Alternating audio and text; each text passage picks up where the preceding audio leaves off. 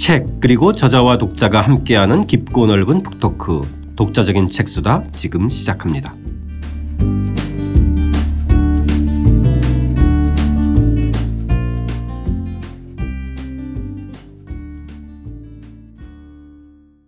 주경철 교수와 함께하는 주경철의 유럽인 이야기 3권 8장입니다. 나폴레옹 시대를 파괴하고 모순 속에 살다간 황제. 오늘은 그 두 번째 시간입니다. 세계 지배를 꿈꾼 황제편 시작하겠습니다. 저는 책 만든 사람 김학원입니다. 안녕하세요. 포근이 형 박태근입니다. 안녕하세요. 저자 주경철입니다. 도입부 읽으면서 이야기 시작하겠습니다. 311쪽입니다. 국민들의 지지를 확보하고 국내 사정이 안정되자 나폴레옹은 전쟁과 해외 팽창을 재개했다. 그동안 영국과 맺은 평화 조약은 임시 조치에 불과했다. 나폴레옹은 오히려 이 기회를 이용해 혁명 중에 상실한 식민지를 회복하고 카리브해에서 루이지애나에 이르는 광대한 지역에 프랑스 식민 제국을 재건할 생각이었다. 실제로 1801년 말에 원정군을 이제 파견하네요. 예, 그런데 이게 실패해요. 어, 뭐 여러 가지 첫 이유가 있죠. 원정인데 그래. 예, 그렇죠. 네. 예. 근데 이게 보통 이제 그뭐 어, 전염병의 역사 뭐 이런 데서도 많이 이야기를 하는데 네. 어, 황열병. 그러니까 이제 원정군이 떠났는데 다- 이 다들 이 병에 걸린 거예요. 황열병의 치사율이 굉장히 높거든요. 네. 그러니까 이제 이 원정군 자체가 지금 힘이 딸리고 그 다음에 그 점령하러 어, 갔던 그 생도맹그가 그게 바로 최초로 흑인들이 어, 노예 해방 혁명 전쟁을 성공시킨 데거든요. 그러니까 아 이게 이제 노예제에서 벗어나가지고 겨우 독립을 유지했는데 다시 노예로 되돌리려고 하니까 정말 목숨 걸고 싸우죠. 아, 그렇죠. 실패할 수밖에 없어요 이거는. 네. 정말 전쟁과 인간의 결합도가 예전에는 전쟁의 승패를 가늠했다고 하는데 이때는 정말 뭐 흑인들 같은 경우는 정말 결사항전으로 싸웠을 것 같아요. 결사항쟁을 해- 할 그죠? 수밖에 없죠. 예, 예, 예. 프랑스군은 뭐 황열병에 걸려서 전투력을 상실했을 거고. 예. 예. 그래서 이 IT 공화국으로 독립된 거군요 이때. 그렇죠. 그죠? 예, 예. 예. 자 루이지애나는 어떻게 했는지 312쪽 읽어보겠습니다. 이후 나폴레옹은 식민 제국을 건설하는 게 가망 없다고 판단했다. 그래서 루이지애나가 영국에 넘어가는 꼴을 보느니 차라리 미국에 팔기로 결정했다. 매매가 성사되고 한 달이 지난 후인 1803년 5월 분기탱천한 영국은 프랑스와 체결한 평화 조약을 깨고 프랑스령 앤- 앤틸리스 제도를 봉쇄했고 나폴레옹은 영국 왕실의 고향인 하노버를 점령하라고 명령했다. 프랑스는 북부 이탈리아, 오스트리아, 네덜란드 등 서유럽 전역에 대한 지배권을 강화한 후 영국을 끝장낼 심산이었다. 20만 명에 가까운 병력을 영불 해안과 북해 연안에 주둔시키고 훈련을 실시했으며 더 많은 병력을 신속하게 이동시키기 위해 바닥이 평평한 선박 2,000척을 준비했다. 이제는 예전 이전하고 조금 달라진 것 같아요. 선박 2천척 상륙 작전에 이제 쓰려고 그죠? 이런 것도 이제 준비하고. 그러니까 영국에서 보면 이거 불안하죠. 네. 지금 그 주력군을 바로 그저 영국 너머에 있는 그 지역에 주둔시키고 이제 맨날 연습시키고 상륙 작전 연습하고 이제 이러는 거예요. 네. 근데 이제 영국은 워낙 어, 해군이 강하니까 사실 이거를 가지고 저 너, 배, 그 넘어가는 게 쉽지 않아요. 음. 그러니까 계속 훈련만 시키고 있고 이게 자꾸 이제 어려우니까 그 당시에 뭐 머리 쓰느라고 한 게 여러 가지 안들이 나왔어요. 요걸 어떻게 그냥 그냥 넘어갈 방법이 없나. 그래서 그 당시에 나온 게 그 열기구 있죠. 열기구 이 최초 나옵니다. 몽골 휘의 어. 형제가 이제 만들어낸 그 열기구. 그래서 열기구를 만들어 가지고 이거 날아서 공격하자. 뭐 이런 안들인데 그게 돼요. 그 몇 명이나 넘어간다고. 심지어는 또이 해저 터널 뚫고 몰래 이게 들어가서 땅굴 파자 그랬는데 아, 별별 아이디어가 다 나왔거든요. 예 그런데 우리 만화 그 같은 아이디어가. 해저 터널 영불 그 해저 터널 뚫는 뚫는데 현대 그그 장비로도 그 얼마나 오래 걸려요. 그러니까 조금 파다가 말았어요. 아 도저히 안 되는 거구나 이건. 그러니까 참 전쟁이 사람들을 정말 안 되는 걸 되게 만드는 상상력들을 촉발시키는 것 같아요. 그래서 이제 많은 것들이 이루어지는데 네. 이건 좀 쉬운 거는 아니었던 것 같아요. 아, 예. 그러니까 이제 결국은 이 선박 2천 척 요거로 이제 역시 그냥 저 상륙작전 하는 수밖에 없다 그랬는데 결국 이걸 못 하죠. 영국은 참 영국답게 전면전에 맞대응하지 않고 어, 내부 균열책을 쓰나요, 그죠?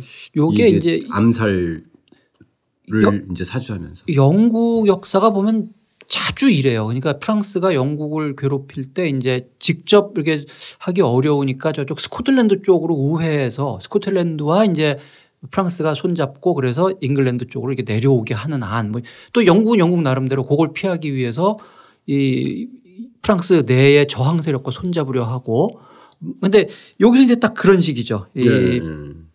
나폴레옹의 그러니까 영국에 있는 프랑스 왕당파와 현지에 있는 또 이 이 그 나폴레옹 반대파하고 손잡기 하는 건가요? 어 그러니까 이제 와- 여기서 왕당파라고 하는 것은 네. 프랑스 서부에 있는 그 왕당파라고 하는 건 이제 이 나폴레옹 때문에 이전 그러니까 혁 물론 혁명부터 혁명부터 시작해 가지고 나폴레옹에 이르기까지 이 기존의 부르봉 왕실을 어- 눌러버린 거 아니에요. 네, 네. 그러니까 어, 이 서부 지역 입장에서 본다면 혁명 정부나 그것을 계승한 나폴레옹이나 이제 이 자기네들이 숭앙하는 그 왕실을 억누른 존재니까 네. 요걸 깨고 다시 왕정으로 돌아가야 된다고 믿는 고좀 보수적인 그런 아, 지역이에요. 그 브로봉 왕조 부활파들이네. 그렇죠? 그렇죠. 특히나 이 세력들. 어, 브르타뉴 이쪽 지역이 프랑스의 다른 지역하고 여러 면에서 다 굉장히 달라요. 역사도 다르고 굉장히 종교적이고 왕당파들이 많이 있고 프랑스 음. 혁명 때부터 계속해서 이 중앙 정부에 저항하는 그런 세력들이 많이 있습니다. 그러니까 이제 영국이 바로 요 요쪽 세력하고 손을 잡아서 어떻게 그 프랑스 어, 나폴레옹을 뒤통수를 쳐가지고 좀 없앨 수 있지 않을까 계략을 꾸미고 있었던. 네, 네, 암살 계획을 이제 짰는데 결국은 발각이 돼서 에, 나폴레옹은 또 이 국면을 적절하게 또 활용을 하는데 어떻게 활용하는지 한번 보겠습니다. 314쪽입니다. 나폴레옹은 카두달 피슈구리 음모를 구실로 권력을 항구화하고자 했다. 헌법상 세습 황제가 되면 부르봉 왕실의 등장을 원천 봉쇄할 수 있다는 논리였다. 나폴레옹에게 국민투표는 이럴 때 써먹으라고 있는 제도였다. 현재 공화정의 제1집정인 나폴레옹 보나파르트가 프랑스 황제가 된다. 황제의 권위는 세습한다는 내용을 골자로 국민투표를 실시했다. 투표 결과 99% 찬성표를 얻어 나폴레옹은 합법적으로 황제가 되었다. 아직 후사가 없어서 권력 세습에 문제가 있지만 그건 알아서 몸으로 해결할 문제였다. 프랑스인들은 왜 그렇게 몰표를 주었을까? 혁명에 지치고 전쟁과 내전에 물려서 차라리 강력한 인물이 정권을 틀어주고 안정을 찾아주기를 바랐던 것이다. 나폴레옹도 이를 잘 알고 있었다. 미약한 지배자의 통치를 받는 것만큼 가공할 재앙은 없다. 황제로서 나는 한 가지 생각밖에 없다. 바로 프랑스의 번영이다. 그는 좌도 우도 아닌 중도 독재를 택했다. 그러니까 국왕을 단두대에 보낸 파리 민중들이 이제는 에, 나폴레옹을 세습 황제로 어, 지지했어요.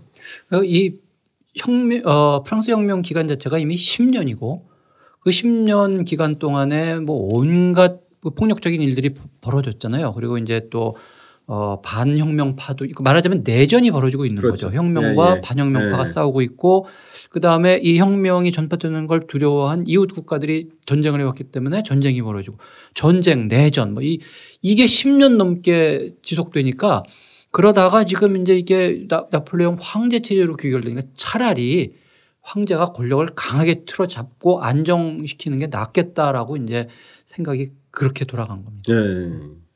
그 유명한 에, 대관식 1804년 12월 2일 이제 드디어 나폴레옹이 황제 대관식을 거행하는데요.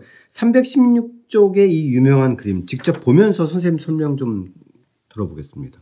예, 이게 어 대관식을 해서 이제 황제가 되는 건데 네.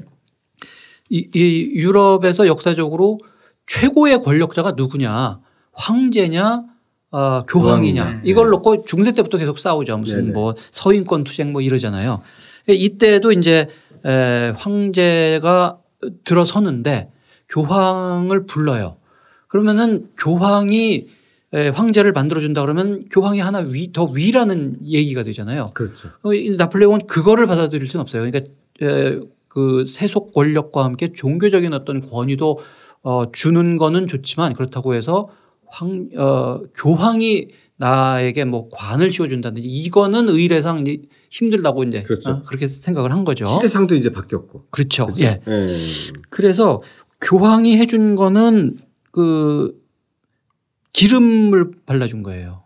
음, 이렇게 축성식이라는. 머리, 팔, 손에 네, 기름 네. 부음을 네. 이게 이제 기름 부음 받은 자 그리스도가 된 거거든요. 그러니까 네네. 하늘의 뜻을 받아서 이 세상을 통치한다. 그 그것이 이제 황제다 이러고 있는데 그 의식이 끝나고 나니까 관을 자기 손으로 잡아가지고 이제 자기 머리에 이게 쓰죠.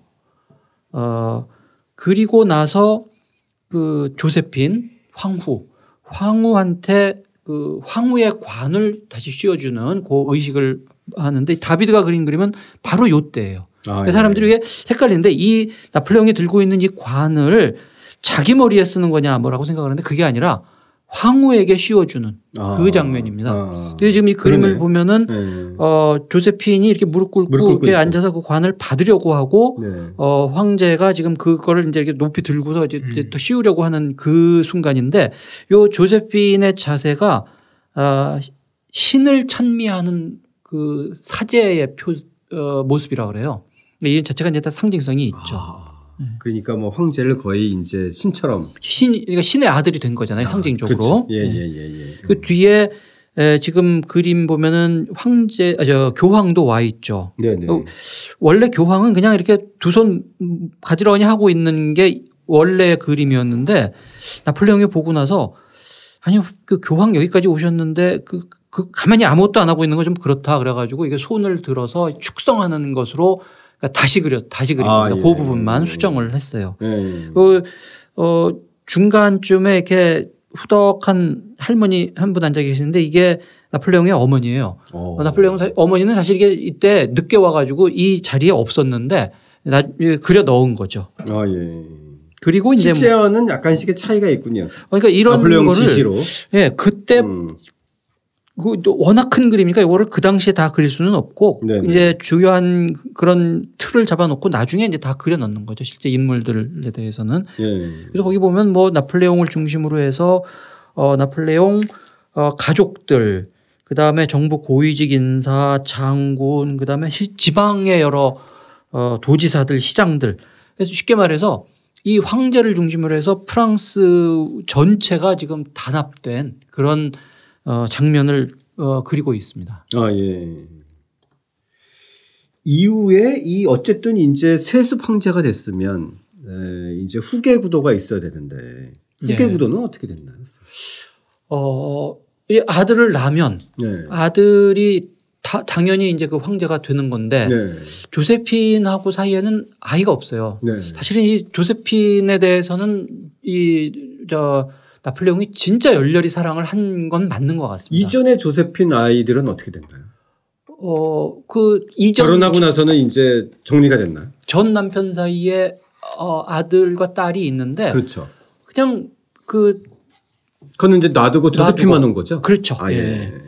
그, 그 후손이 나중에 나폴레옹 3세가 되는 거죠. 아, 그렇죠. 아, 예, 예. 그리고 조세핀하고는 후사가 없었고. 그 아, 조세핀하고 나폴레옹 사이에는 아들이 안 나오니까 사랑하지만 사랑하기 때문에 헤어진다는 이제 딱그 그거를 해서 어그 대신 아주 재산 잘 주고 네. 조세핀은 뭐 그냥 별 큰 뭐 불만 없이 잘 살아요. 왜냐하면 조세핀은 사실은 나폴레옹을 그렇게 사랑하지는 않았던 것 그러니까요. 같아요. 예. 뭐 연분설도 많았고. 예, 불륜설도 많았고. 불륜 많이 저 그러고 있었고 네. 나폴레옹 부관들하고 예, 나폴레옹이 그 뭐 잘 지내나 전쟁터에서 보낸 부관하고 또 연분설도 있고. 그렇죠. 네. 예. 이 조세핀이 나폴레옹 처음 만났을 때 남긴 기록 같은 거 보면은 그 눈이 형형하고 그런데 정말 고상한 부분 하나도 없다 뭐 이런 기록 남기는 거를 보면 예. 그렇게 별로 사랑하지는 않았던 것 같아요. 음. 당시에 조세핀은 하여튼 신분 상승이 워낙 중요했기 아, 때문에. 예. 그런데 하여튼 결과적으로 아이가 없, 안 생기니까 나폴레옹은 이혼을 하고 어, 오스트리아 황실 가문의 여성하고 어, 재혼을 합니다. 거기서 하필이면 또 이 저희가 봤던 예, 마리 앙뚜아네트의 조카예요. 예. 그뭐 그 집안이니까. 그러니까 혁명 통해 가지고 열심히 부셨던 게 지금 음. 거의 뭐 도로 살아났어요. 그러네요. 거기서 아들이 나오죠. 아 예. 어, 똑같이 생겼어요. 붕어빵이에요. 아 그래요? 네. 어, 근데 초상화가 안 남았나요, 봐요? 이 초상화 제가 그 뭐 그 그림 보니까 똑같이 네. 생겼더라고요. 아 예. 그래서 로마의 왕이라는 칭호를 얻었다고 하는. 이 로마의 왕이라고 하는 게 네. 이게 그 이전에 쭉 내려오는 어떤 그 이쪽 용어로 보면은 요 다음 황제라고 아, 하는 예. 예, 아, 그, 그. 그 의미를 가지고 있어요. 네네. 자 이제 에, 황제가 된 나폴레옹 유럽 지배에 나서게 됐는데요. 317쪽 마지막 줄부터 읽어보겠습니다. 나폴레옹은 제국을 더 확대해 나갔다. 1805년 이탈리아 공화국을 왕국으로 개편하고 자신이 왕위를 차지했다. 5월 26일 밀라노로 가서 국왕 즉위식을 할 때 과거 사- 샤를마뉴가 쓰던 관을 차지했다. 여기에 더해 리구리아 공화국을 병합하여 프랑스의 세 개 도로 편입했다. 프랑스 영토가 다시 확장되는 것을 보고 주변국들은 염려하기 시작했다.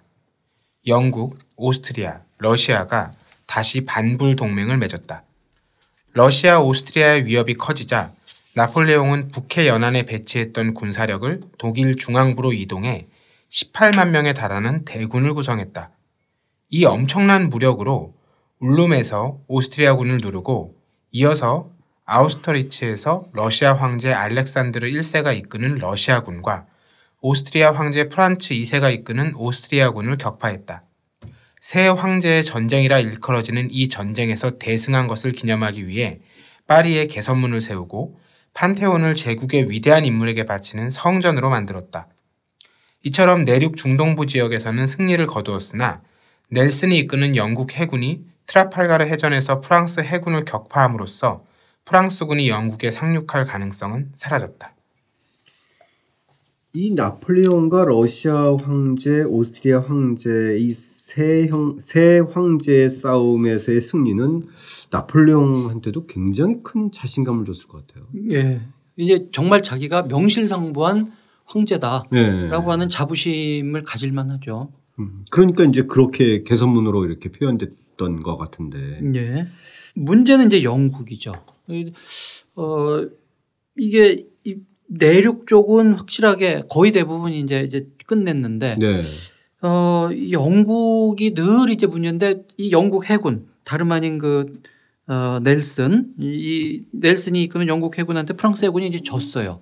그래서 이제는 뭐 영국은 음, 어쩔 수가 없고 그러니까 이 영국이 말하자면 이제 에, 이 나폴레옹 체제에 도전하는 항상 중심점이 되거든요. 요게 그렇죠, 그렇죠. 스페인과 네. 손잡을 수도 있고 러시아와 러시아하고 손잡을 수도 있고 프로이센하고도 네. 손잡을 수도 있고. 그래서 요게 이제 결국 나폴레옹 체제가 깨지는 어떤 쐐기가 아, 되고 맙니다.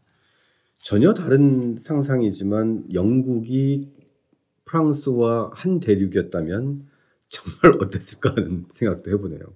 그게 이제 우리가 옛 이거 처음에 봤던 그 백년 전쟁 네네. 요 즈음이죠. 그래서 어 영국과 프랑스가 싸워가지고 만약에 영국이 아 프랑스가 확실하게 영국을 지배했더니 아니면 영국이 이겨가지고 영국 왕이자 프랑스 왕 그래서 영국과 프랑스가 합쳐졌으면 이제는 그 해양력과 대륙의 힘이 합쳐진 굉장히 강력한 소유럽 국가 이게 생겨났으면 또 역사가 달라졌을 수가 있죠. 그렇죠.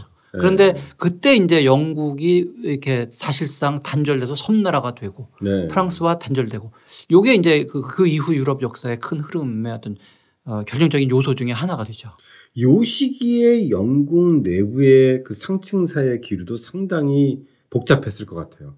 그러니까 정말 어, 어쨌든 간에 프랑스에 의해서 어찌 지금 차단되고 고립되고 이런 상황이잖아요. 네. 네, 무역도 그렇고 뭐 여러 가지도 그렇고 정말 영국이 이 상황을 극복하는 어떤 그, 그 열정, 의지 이런 것들이 한편으로 굉장히 또 새롭게 충만하게 되는 계기가 되지도 않았을까 하는 생각도 좀 들고. 예, 영국이 자기네들의 어떤 자부심, 네. 어, 그게 이때도 그렇고 또 나폴레옹 때도 그렇고 이 독재 체제, 대륙의 어떤 그런 뭐 자기네들 표현으로 하면 이제 사악한 그런 체제 이거에 대해서 우리가 굴복하지 않고 결국은 이게 자유를 지키는 마지막 보루 뭐 이런 식의 자기네들 자부심을 키워가는 계기가 되는 건 분명합니다. 네.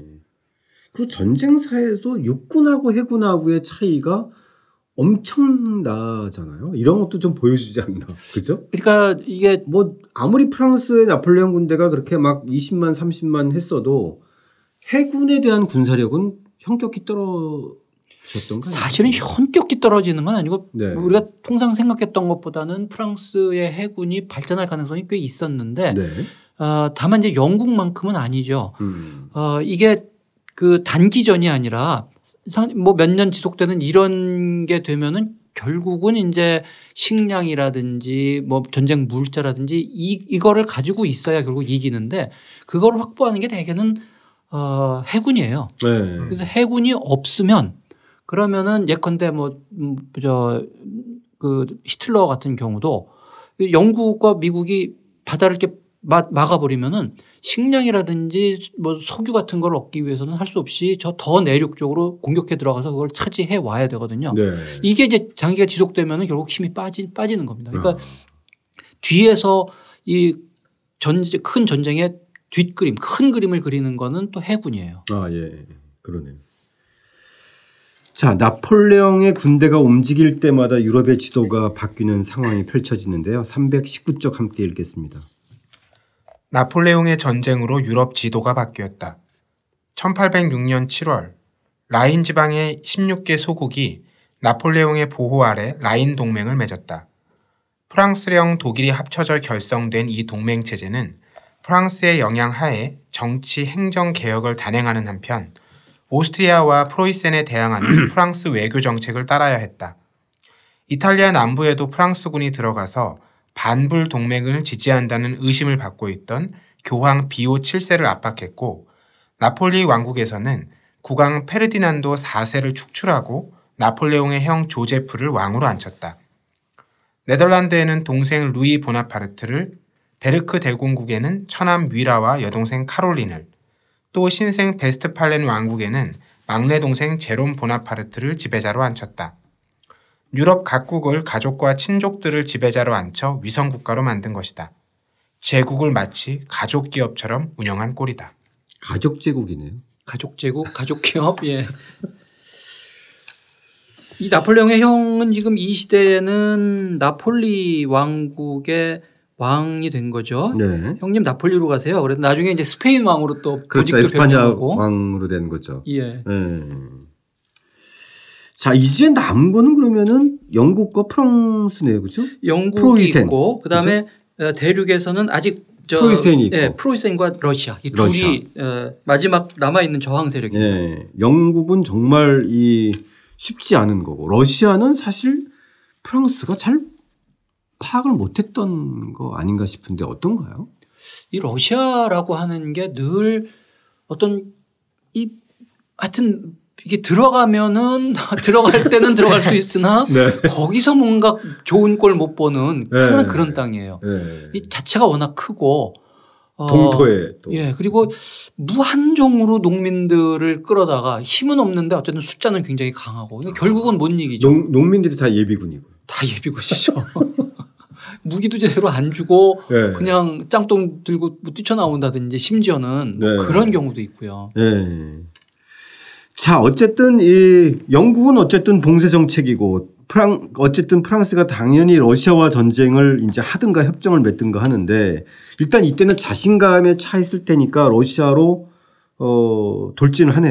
그러니까 이제 러시아 이전에 프로이센을 깨놓죠. 네네. 1806년인데 이게 네. 예나 전투. 요게 아, 예나 전투. 예. 이때 이제 그 프로이센이 완전히 망하죠. 음. 어, 대패를 해가지고 베를린을 아예 점령당하거든요. 아, 예, 예. 그러고 나서 그 다음번에 뭐 영국은 그 침공할 수는 없으니까 아, 대륙 봉쇄라 그래가지고 이제 영국과 나머지 대륙을 완전히 막아버리는데 요때 이제 러시아는 어 이 나폴레옹의 그 명령에 제대로 따르질 않고 네. 뭔가 자꾸 영국과 손잡으려고 하려는 기미가 보이고 뭐 폴란드를 놓고 갈등이 있고 이러니까 나폴레옹 입장에서 이, 이 안만 해도 이거 확실하게 손 봐야 되겠다. 이거 꺾어 놔야 된다라고 생각을 해서 이제 들어가죠.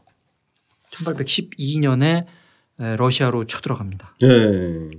자, 그래서 어쨌든 에, 자신감에 가득 찬 나폴레옹이 러시아로 이제 에, 돌진을 하는데 에, 여기서 상당히 이, 음, 상호 피해를 입- 입은 상태 속에서 선생님께서는 좀 무승부로 끝났다고 하는데. 예, 예. 예.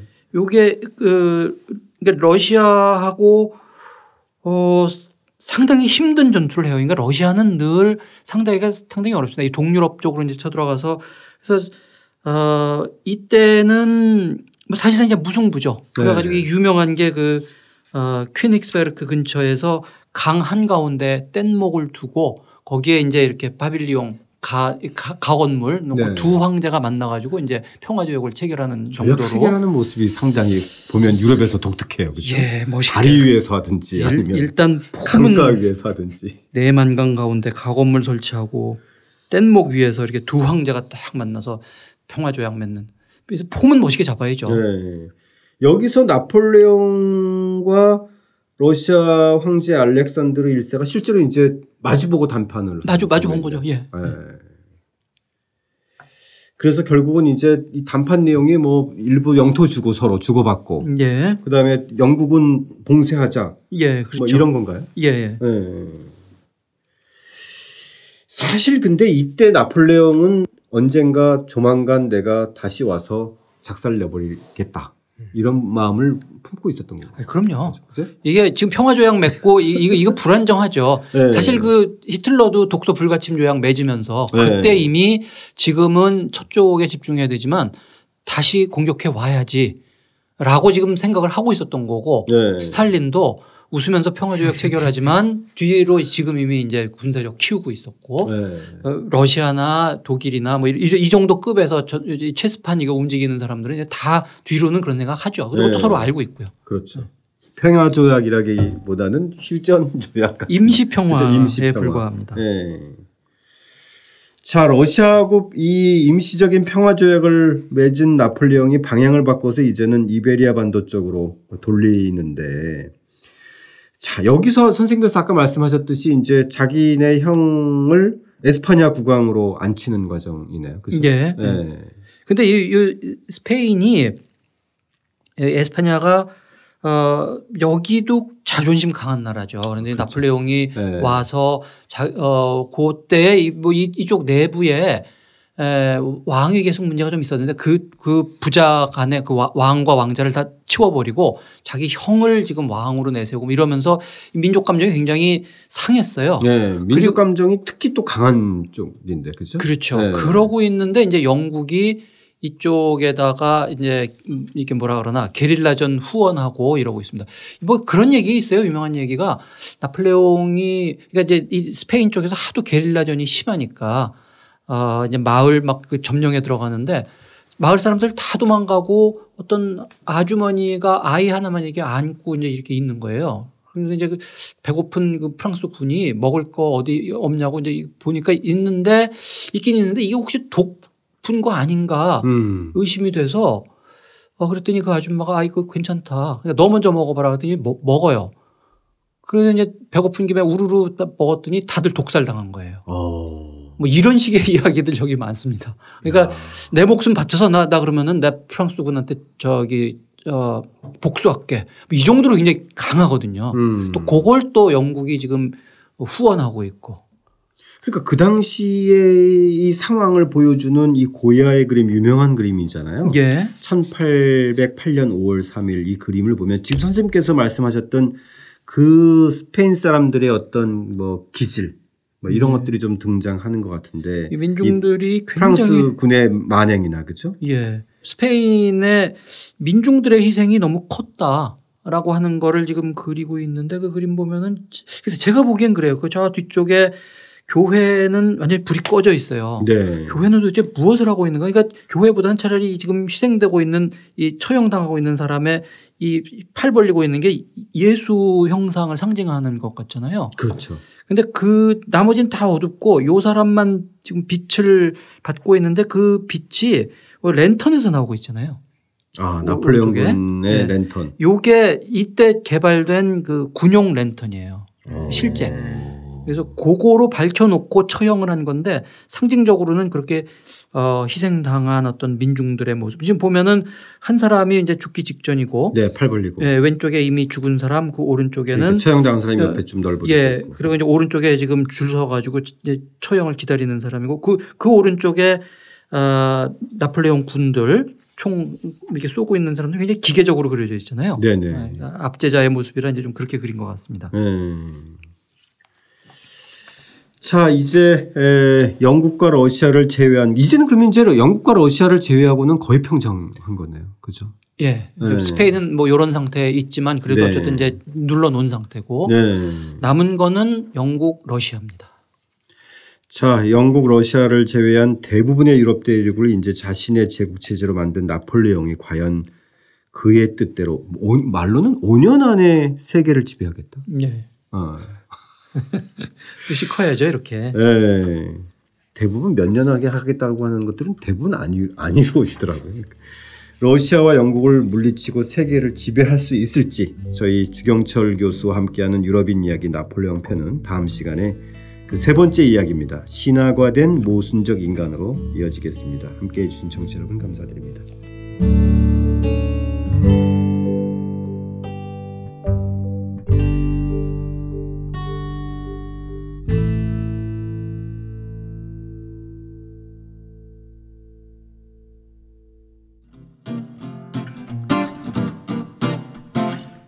독자적인 책 수단은 책 읽는 사람들이 모이는 공간 알라딘 서점과 함께합니다.